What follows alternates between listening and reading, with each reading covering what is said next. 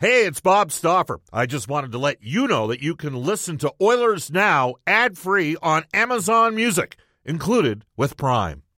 When you need mealtime inspiration, it's worth shopping Kroger, where you'll find over 30,000 mouthwatering choices that excite your inner foodie. And no matter what tasty choice you make, you'll enjoy our everyday low prices, plus extra ways to save, like digital coupons worth over $600 each week. You can also save up to $1 off per gallon at the pump with fuel points. More savings and more inspiring flavors make shopping Kroger worth it every time. Kroger, fresh for everyone. Fuel restrictions apply. Another day is here, and you're ready for it. What to wear? Check. Breakfast, lunch, and dinner? Check. Planning for what's next and how to save for it? That's where Bank of America can help. For your financial to-dos, Bank of America has experts ready to help get you closer to your goals. Get started at one of our local financial centers or 24-7 in our mobile banking app. Find a location near you at bankofamerica.com slash talk to us. What would you like the power to do? Mobile banking requires downloading the app and is only available for select devices. Message and data rates may apply. Bank of America and a member FDIC. As we head off to the River Cree Resort Casino hotline and hook up with Daily Faceoffs, Frank Seravalli for the horses and horse racing Alberta. Opening day at Century Mile Racetrack is Saturday, May 6th. You'll be able to wager on the Kentucky Derby as well. For more information, head to thehorses.com. Hello, Frank. How are you doing? I'm good, Bob. Speaking of hook up, you and I are going to go on a date next time I'm in Edmonton for the playoffs in a couple weeks. Uh, we're going to go to Ruth Chris, me and you, and visit your friends. You're coming to town? I will be. Uh, yeah, the Oilers got to win, and I'll be there. All right. Well, uh, they've been winning a bunch, Frank. I don't know if you've noticed, but uh, oh, I've noticed. Best team in the NHL by a wide margin since March 1st. Uh, 12 0 and 1. Um, tonight's a major challenge. How about this? I don't know if you saw the stat. I mentioned it earlier in the show. First time in 37 seasons that will have a game with five 100 plus point scores. Obviously, McDavid Draisaitl, Nugent Hopkins for Edmonton, MacKinnon, and Rantanen for Colorado. Talk about star power tonight mm-hmm. at Ball Arena, Frank star power and uh, guys that are going to be receiving some significant awards consideration as well in the last half hour. My ballot has landed in my inbox for the NHL awards this season. I've been thinking long and hard about what that's going to look like. And I've determined that Mikko Rantanen is going to be the runner up on my ballot to Connor McDavid. So, a special season for Rantanen. Some would say this is the best career year for Nathan MacKinnon. I don't know if he'll tell you that as well, but the Avs team and what they've been missing, those guys have certainly been a big, big part of it. We haven't done our game day lineup report yet from McGuire Financial. We're going to save that to 1 to 130, but the Colorado Avalanche have used 42 players this season. It seems like they always got four or five guys out of lineup. I don't know. Makar, he's got a lower body issue right now. Manson's been out. I think Manson will be back for the playoffs. I think Makar will be back. Uh, Uh, you know, that's why I think only... the Oilers are the team to beat. You think Edmonton's the team to beat? I do now. Yeah, I've been saying I, I, thought for a couple weeks that the Avs were because they really seem to be finally, you know, getting healthy and getting it together. But I think so much of their success in the playoffs hinges on Makar and his health. If he's at hundred percent, well then I think they get the edge to me over the Oilers. But when I think of, you know, individual impact, so few are are bigger than Makar, and he changes that team. Like they go from a really special and gifted team offensively to a game changing team with the speed, creativity, uh, his impact on the play when he's healthy. That I'd also be voting him number one for Norris, but I, I'm having a hard time wrestling with the games that he's missed this season. Yeah, it's you know it's interesting to me. I, I, I like I'm gonna you know like Colorado t- to me made some really effective subtle additions here that have given him some more depth. And you know you look at Malgin's coming, he's got you know oh, ten goals and sixteen yeah. points in forty games. They they brought Nieto back. Um, you know, a quick, fast guy to, to support them further down the lineup. I mean, those guys will be third or fourth liners come crunch time. Uh, assuming they get Landeskog back, they're going to get Lehkonen back for sure. Um, you know, Lehkonen, Andrew Cogliano was such a big part of their playoff run last year. He's got ten goals this year. Yeah. You know, he hadn't scored 10 goals in the last five years, and he's got 10 goals this season. But you look at them, they're good. Like they're they're they have to be considered the favorite as the, the former champs against Edmonton. But the reality is for the Oilers, I think we all conceded, Frank, that Colorado was the better team last year. Mm-hmm. Um, Mike Smith had a tremendous second half of the season for Edmonton. He had some tough moments in that series against Colorado. There was some ugly goals that went into the net from some crazy angles. To be fair, he had some tough should've... moments in the second round too, in the Battle of Alberta when the Flames scored from Red Deer one game, but they yeah. were able to win in spite of that. They were, but uh, Colorado was just some. I think, and I'll, I'll ask the listeners, and they can text us on the Ashley Fine Floors text line. The addition of Ekholm, where he slots, the size of the Oilers' D now, even Desharnais in the third pairing as a right shot guy, the size the Oilers have added up front, the increased depth. Illustrated Frank, here's the stat for you. In 1920, when McDavid and Leon were not on the ice, one of them wasn't on the ice. The Oilers were minus 29. That was the, the bubble year where we played in, uh, you know, in Edmonton and the Oilers lost to Chicago. 2021 in the All Canadian division. The Oilers were minus 23 when one of McDavid or Draisaitl wasn't on the ice, five on five goal differential. Last year, real good second half of the year for Edmonton, minus 22. So minus 29, minus 23, minus 22 the last three years when Connor and Leon haven't been on the ice. This year, Edmonton's plus 13 when those guys aren't on the ice. Way different. And I would argue, too, not from an Edmonton's perspective, but from a Colorado perspective, I they're not quite as good as they were last season. I think they're still missing a piece down the middle. Like Kadri was such a big part of what they accomplished, and obviously, you I heard you talking right before the break about you know the Flames and how utterly disappointing this season has been, and and not just for the whole team, but also for some individual players, Kadri included. That said, JT Compher has had a strong year. I think he's swimming in waters that are a little bit above his head. Um, and Alex Newhook hasn't been able to latch on to that position. He was given an opportunity. There, Burakovsky is such a big part of their team last year too. Like you see the impact he's had in Seattle. Like the Avs aren't quite as good, and now we know they're not quite as healthy and haven't been all year. Getting Landeskog back will be a huge boost. But I was wondering, from your perspective, being with the team every day, aside from the standings and seedings perspective, does this game mean anything to the Oilers from a confidence standpoint? Losing both games in OT this year against the Avs to just get one on the board heading into the playoffs, knowing you might have to face them again.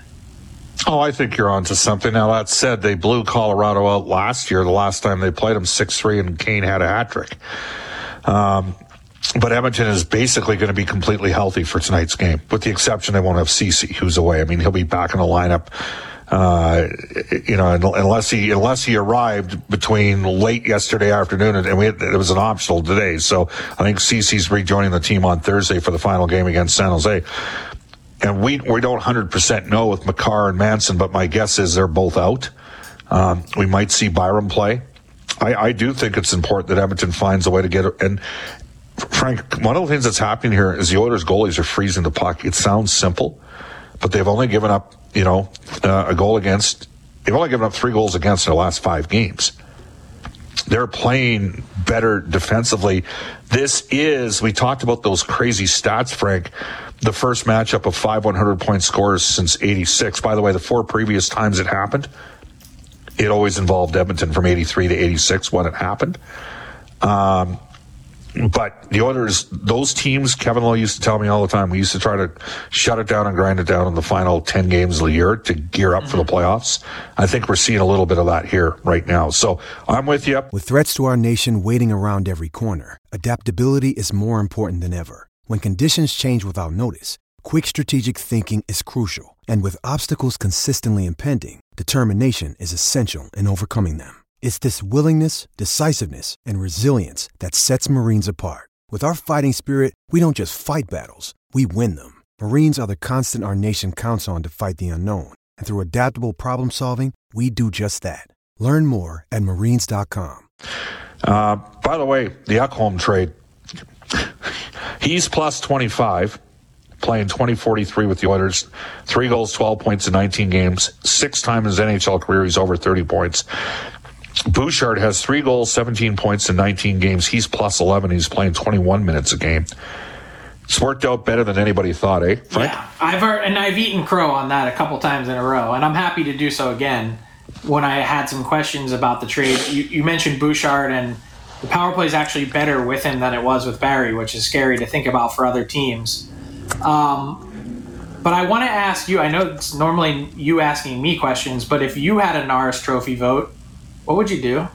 I'd vote for Karlsson because I look Why? at the even strength. Like going into the game on Saturday, Karlsson was tied for even even strength points with Nathan MacKinnon, and Connor was a point behind him. Connor got th- uh, three even point strength uh, even strength points in that game, jumped ahead of those guys. I'd vote for Karlsson. Uh, I'm I, I know a hard there's time people. doing it. What's that? I'm having a hard time voting Karlsson because Well, explain why. because it's not the the most magical offensive season. It's the best all around defenseman. And it's it's not you can skew the numbers and paint them any which way you want. I think when it comes down to even strength and goals against, he's on the ice for 122 goals against this season.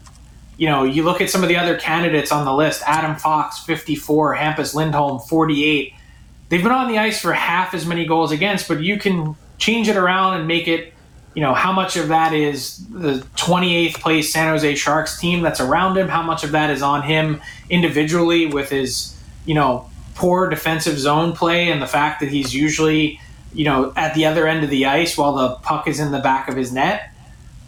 My biggest thing when it comes to all around defenseman is he doesn't play a lick on the penalty kill.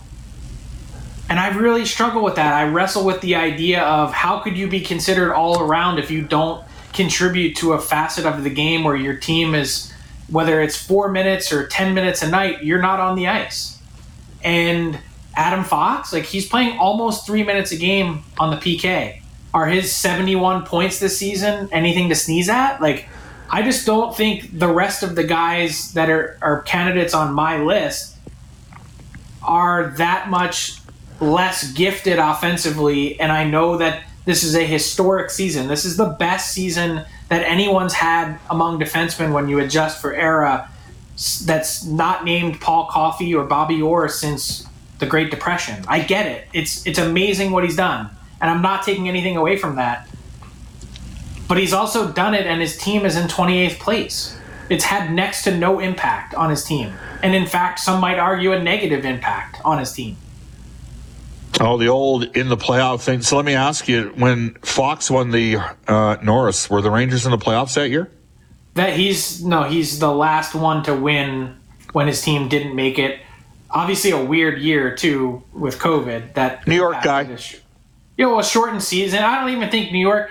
You know what? Having made the voting list of who votes and who doesn't, I can tell you, New York is some of our small. They're some of our smallest chapters of media members. Yeah. You know what, I You- Frank? It's interesting we're having that. this We conversation. Exactly one voter from New Jersey. How about this? It's it's funny because I think of uh, the one year, one of the writers in Colorado did not pick McDavid for a top five. For he now Connor did not win the MVP that year. Might have been 17, 18, might have been 18, 19. But Connor was either first or second in scoring that year and was a huge plus player in the Oilers. But they didn't make the playoffs. He didn't pick a McDavid top five, and I, I the three games against Colorado that year, McDavid was first star in all three games. Like I don't know what the hell he saw, but and then last year there was a uh, writer that didn't have who this guy McDavid. is too. There was a writer in Pittsburgh that did not have McDavid in the top five last year, and McDavid had a goal and four points in both games against the Penguins. The Oilers, the Oilers have routed the Penguins for fun the last two. So Connor had eight points and went plus seven in the two games against Pittsburgh, and the writer in Pittsburgh didn't have McDavid in the top five.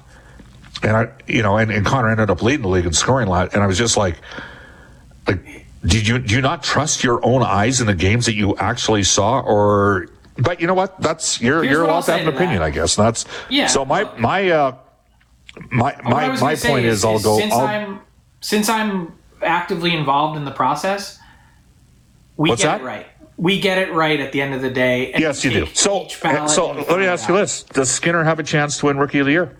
He's getting my number one vote. I think he See, has a that's chance. music to the ears of Oilers fans. They're going to like to hear that, Frank. I, I just I look I know that this isn't most valuable rookie and it's supposed to be the top rookie. I just don't think Matty Beniers yeah, he's played an, an excellent he's had an excellent rookie season. Like I'm not knocking him in any which way. He's a, a he's really a smart two-way player that's been impactful for the Seattle Kraken. But what he's done this season is not the sort of eye-popping you know 90 point campaign from a rookie that you just can't ignore that we've had you know in a number of seasons now to the point where i think it's opened the door to consider some alternatives and this may sound like a bold statement but i'm not entirely convinced that the oilers make the playoffs if not for stuart skinner I think you could be right. I think that's a fair comment. And instead, they have a chance to finish first in the Western Conference. How about this? As you know, I vote for Coach of the Year. Jay Woodcroft. Uh, Jack put a stat out last week about Jay having the second best winning percentage of any coach over 100 games in, in NHL history.